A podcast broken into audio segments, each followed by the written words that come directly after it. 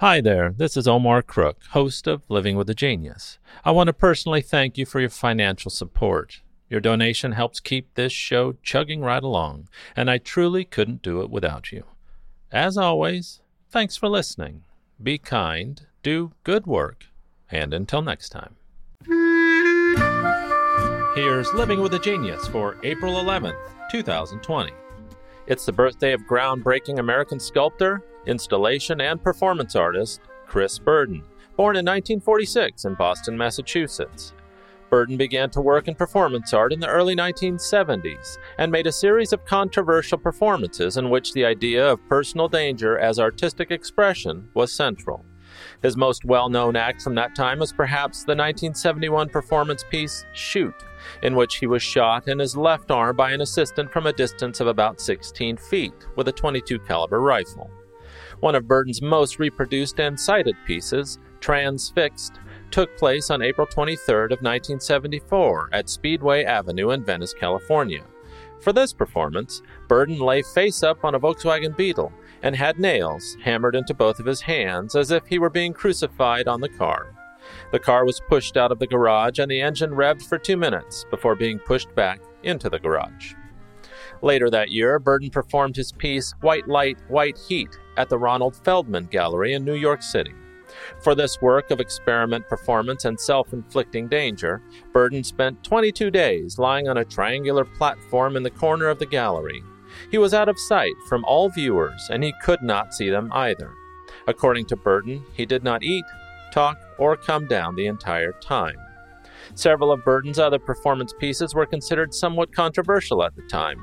Another danger piece was Doomed of 1975, in which Burden lay motionless in a gallery at the Museum of Contemporary Art in Chicago, under a 5 foot by 8 foot slanted sheet of glass near a running wall clock.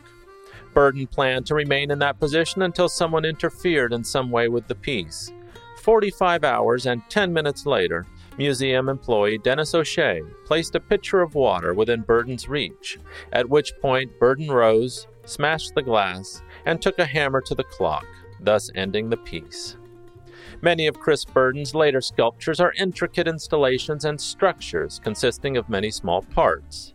A Tale of Two Cities of 1981 was inspired by the artist's fascination with war toys, bullets, model buildings, antique soldiers, and a fantasy about the 25th century, a time when he imagines the world will have returned to a system of feudal states.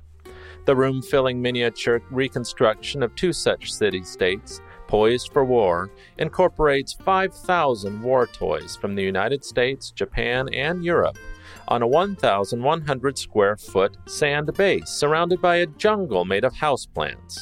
The gallery sized installation, All the Submarines of the United States of America of 1987, consists of 625 identical, small, handmade, painted cardboard models that represent the entire United States submarine fleet, dating back from the late 1890s, when submarines entered the Navy's arsenal, to the late 1980s. He suspended the cardboard models on monofilaments from the ceiling, placing them at various heights so that, as a group, they appeared to be a school of fish swimming through the ocean of the gallery space. In 1992, Burden exhibited his work Fist of Light during the Whitney Biennale in New York City. It consisted of a sealed kitchen sized metal box with hundreds of metal halide lamps burning inside. It required an industrial air conditioner to cool the room. In the summer of 2011, Burden finished a work I'm most familiar with his now iconic kinetic sculpture, Metropolis II, which took four years to build. It was installed at the Los Angeles County Museum of Art in fall of 2011. Burden's Metropolis 2 is an intense, wonderful, and loud kinetic sculpture, modeled after a fast paced, frenetic, and archetypal modern city. Steel beams form an eclectic grid interwoven with an elaborate system of 18 roadways, including one six lane freeway, and HO scale train tracks. Miniature cars speed through the city at 240 scale miles per hour. Every hour, the equivalent of approximately 100,000 cars circulate through the dense network of buildings. According to Burden, The noise, the continuous flow of the trains, and the speeding toy cars produce in the viewer the stress of living in a dynamic, active, and bustling 21st century city. On May 10, 2015, Chris Burden died just 18 months after having been diagnosed with melanoma. Metropolis 2 helped introduce both of my young kids to the idea of art appreciation. It's supremely accessible for children and a deeply moving testament to conceptual creativity and execution. Make sure to stop by the Los Angeles County Museum of Art the next time you're in town. You won't regret it. Thanks for listening. Be kind, do good work, and until next time.